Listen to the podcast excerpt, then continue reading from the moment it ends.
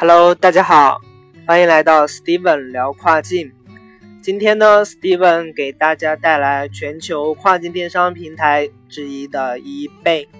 上节课呢，我们介大概介绍了一下亚马逊的一个情况。那么今天呢，我们来一起说一说这个 eBay，一个欧美国家的老牌电商鼻祖。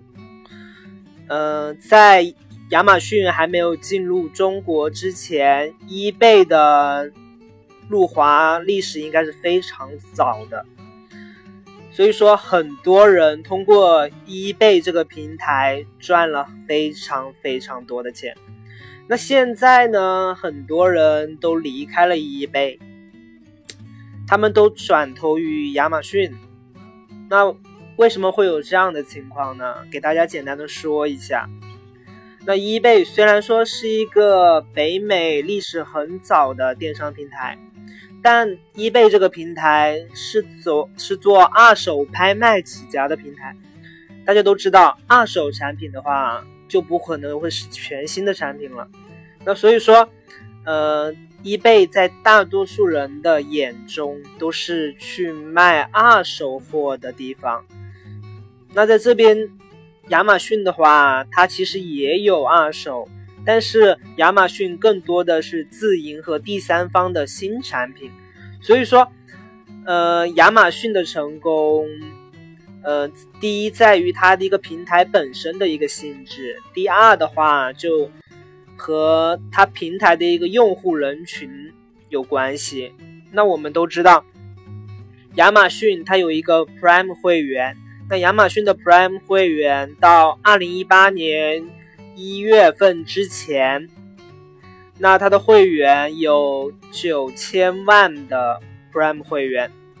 那不是 Prime 的会员也有一部分。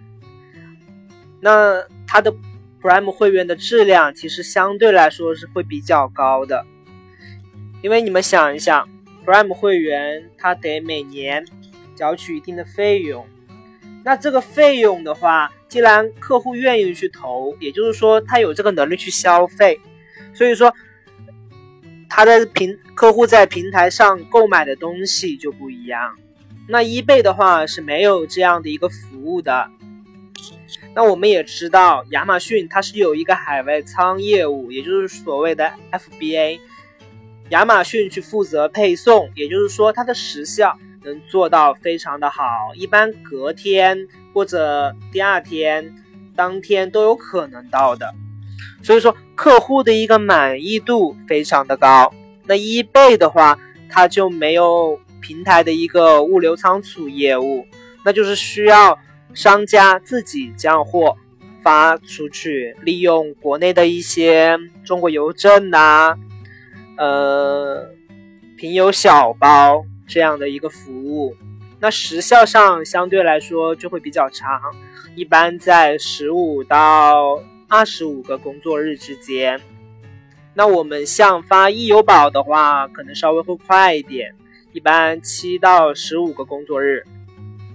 所以说，客户的一个体验度并不是特别的好，但是 eBay 相较于亚马逊会更加灵活。因为 eBay 上面是允许商家和客户去沟通的，而且 eBay 的话使用的是一个欧美比较流行的一个付款工具，就是 PayPal。那 PayPal 的话，在欧美就相当于中国的支付宝，所以说客户付款性也比较灵活，而且。eBay 的使用人群是相对来说最高的，因为它的电商历史非常的长。所以说，据二零一八年一月之前，eBay 的用户群体已经达到一点六五亿。其实这个数字是要高于亚马逊的。所以说，大大家去选择跨境电商平台的时候，就可以多去考虑一下，觉得哪个平台适合自己。因为在 eBay 上面，更多的还是以低价来做。咱们说句心里话，eBay 如果说你前期想要把店铺做起来，就得牺牲自己一定的利润。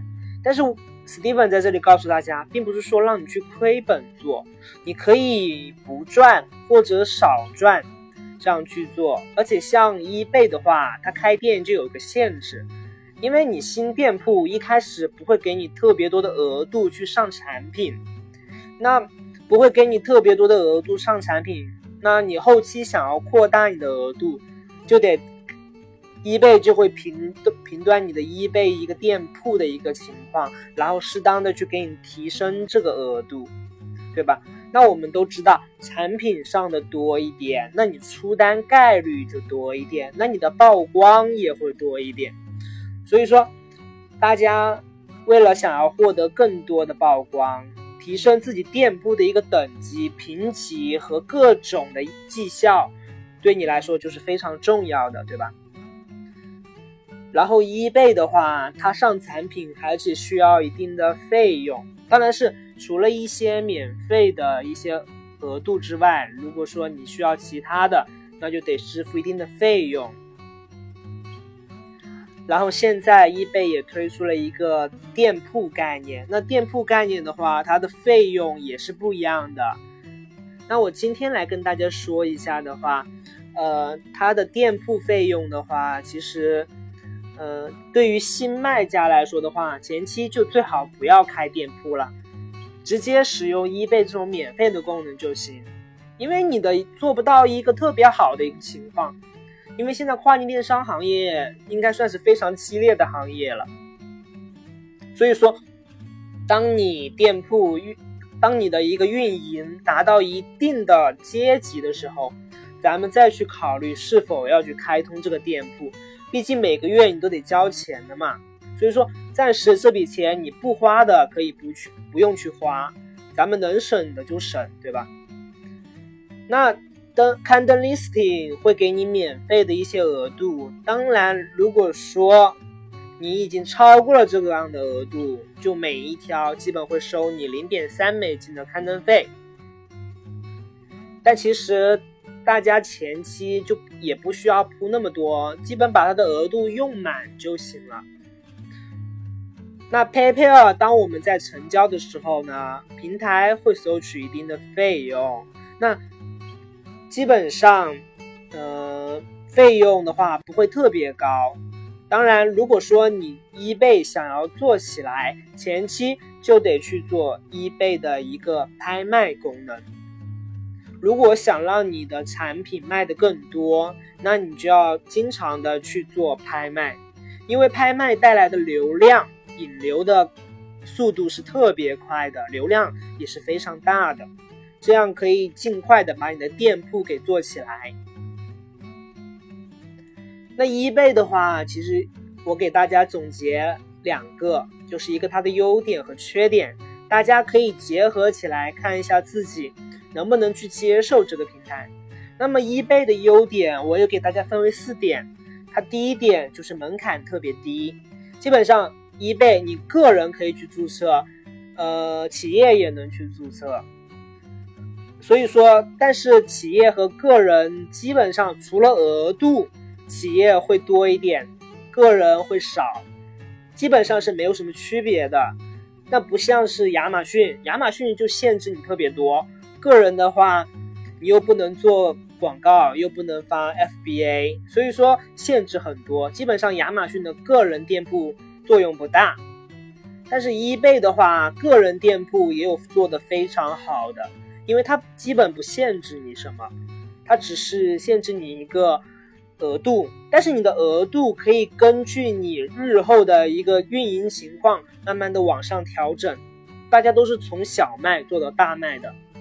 那第二个就是它的收款就很直接很方便，它用的是 PayPal 去收款。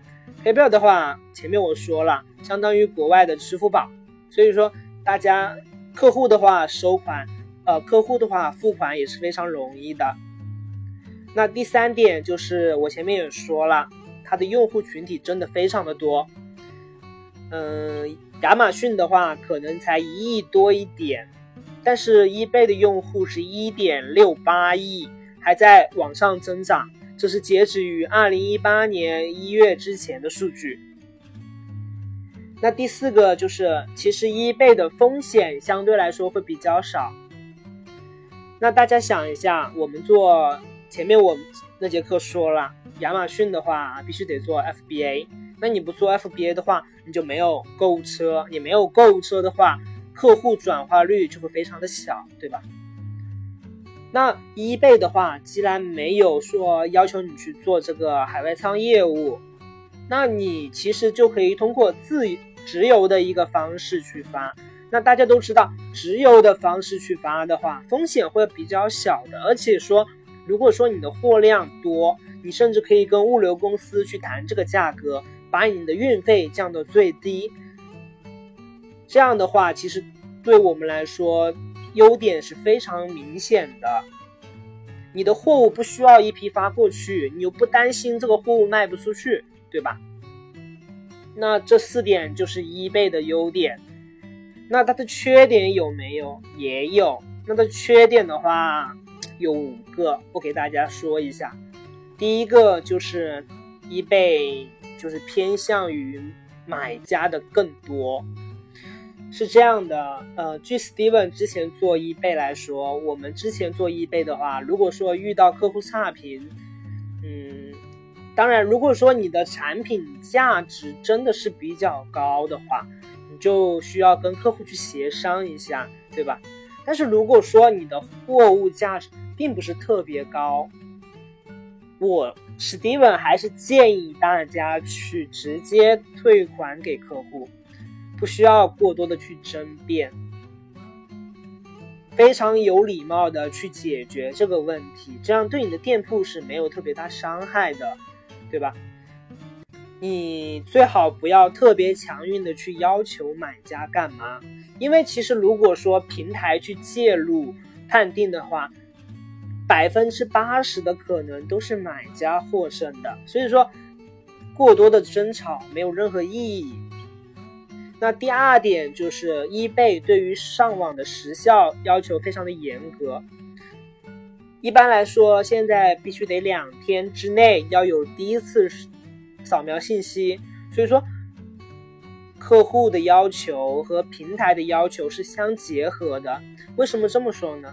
因为现在亚 eBay 也在学亚马逊，希望卖家能够提高发款速度和到货时间。客户的一个体验非常重要，所以说现在它的时时效非常的严格。那第三个就是我前面也说了，eBay 因为它之前是一个拍卖平台嘛，然后在大部分买家眼中都是认为是二手产品。那相对的，之前做 eBay 的人也越来越多，因为 eBay 的中国进入中国的一个历史非常的早，所以说很多卖家进入这个平台。价格相互竞争，对吧？那有价格战的地方，必然会导致低利润。所以说，eBay 的一个整体的一个价格客单价不会特别高。当然，你想把客单价的产品做出来，还是有可能的。所以说，大家也不要因为这个而去害怕它，因为在 eBay 上赚钱的人非常的多，你也可能是其中的一位。那第四个就是 eBay，嗯，因为我们做 eBay 走的是直邮的路线，那这样的话，如果你想去把 eBay 做大做好，其实你必须得大量的去铺这个产品。那新店铺又有额度限制，对吧？那它已经限制了你最多能上多少产品，所以说。建议新卖家就是在初期的时候把额度全部用完。你可以不超不超出额度，但是建议你把额度全部用完，这样有助于你店铺的一个曝光。那第五个缺点就是，呃，同第四点差不多，因为有额度限制，导致你没有办法去进行大批量的铺货。这个限制要等你的店铺一个综合的一个评价之后，在下个月慢慢慢慢的往上提，当然需要你向平台去申请。所以说这就是它的五个缺点。那今天的课就讲到这里，给大家介绍了全球四大主流社交平呃电商平台之一的 eBay。那么下一期的话，我给大家讲一下欧美最流行的移动电商平台 Wish。那希望大家能够订阅关注一下，对吧？那更多的时候，大家也可以去关注一下我们的公众号，微信公众号 Steven 聊跨境，里面会有更多的干货知识等着大家。那这期节目就这样结束了，祝大家二零一八大卖，再见。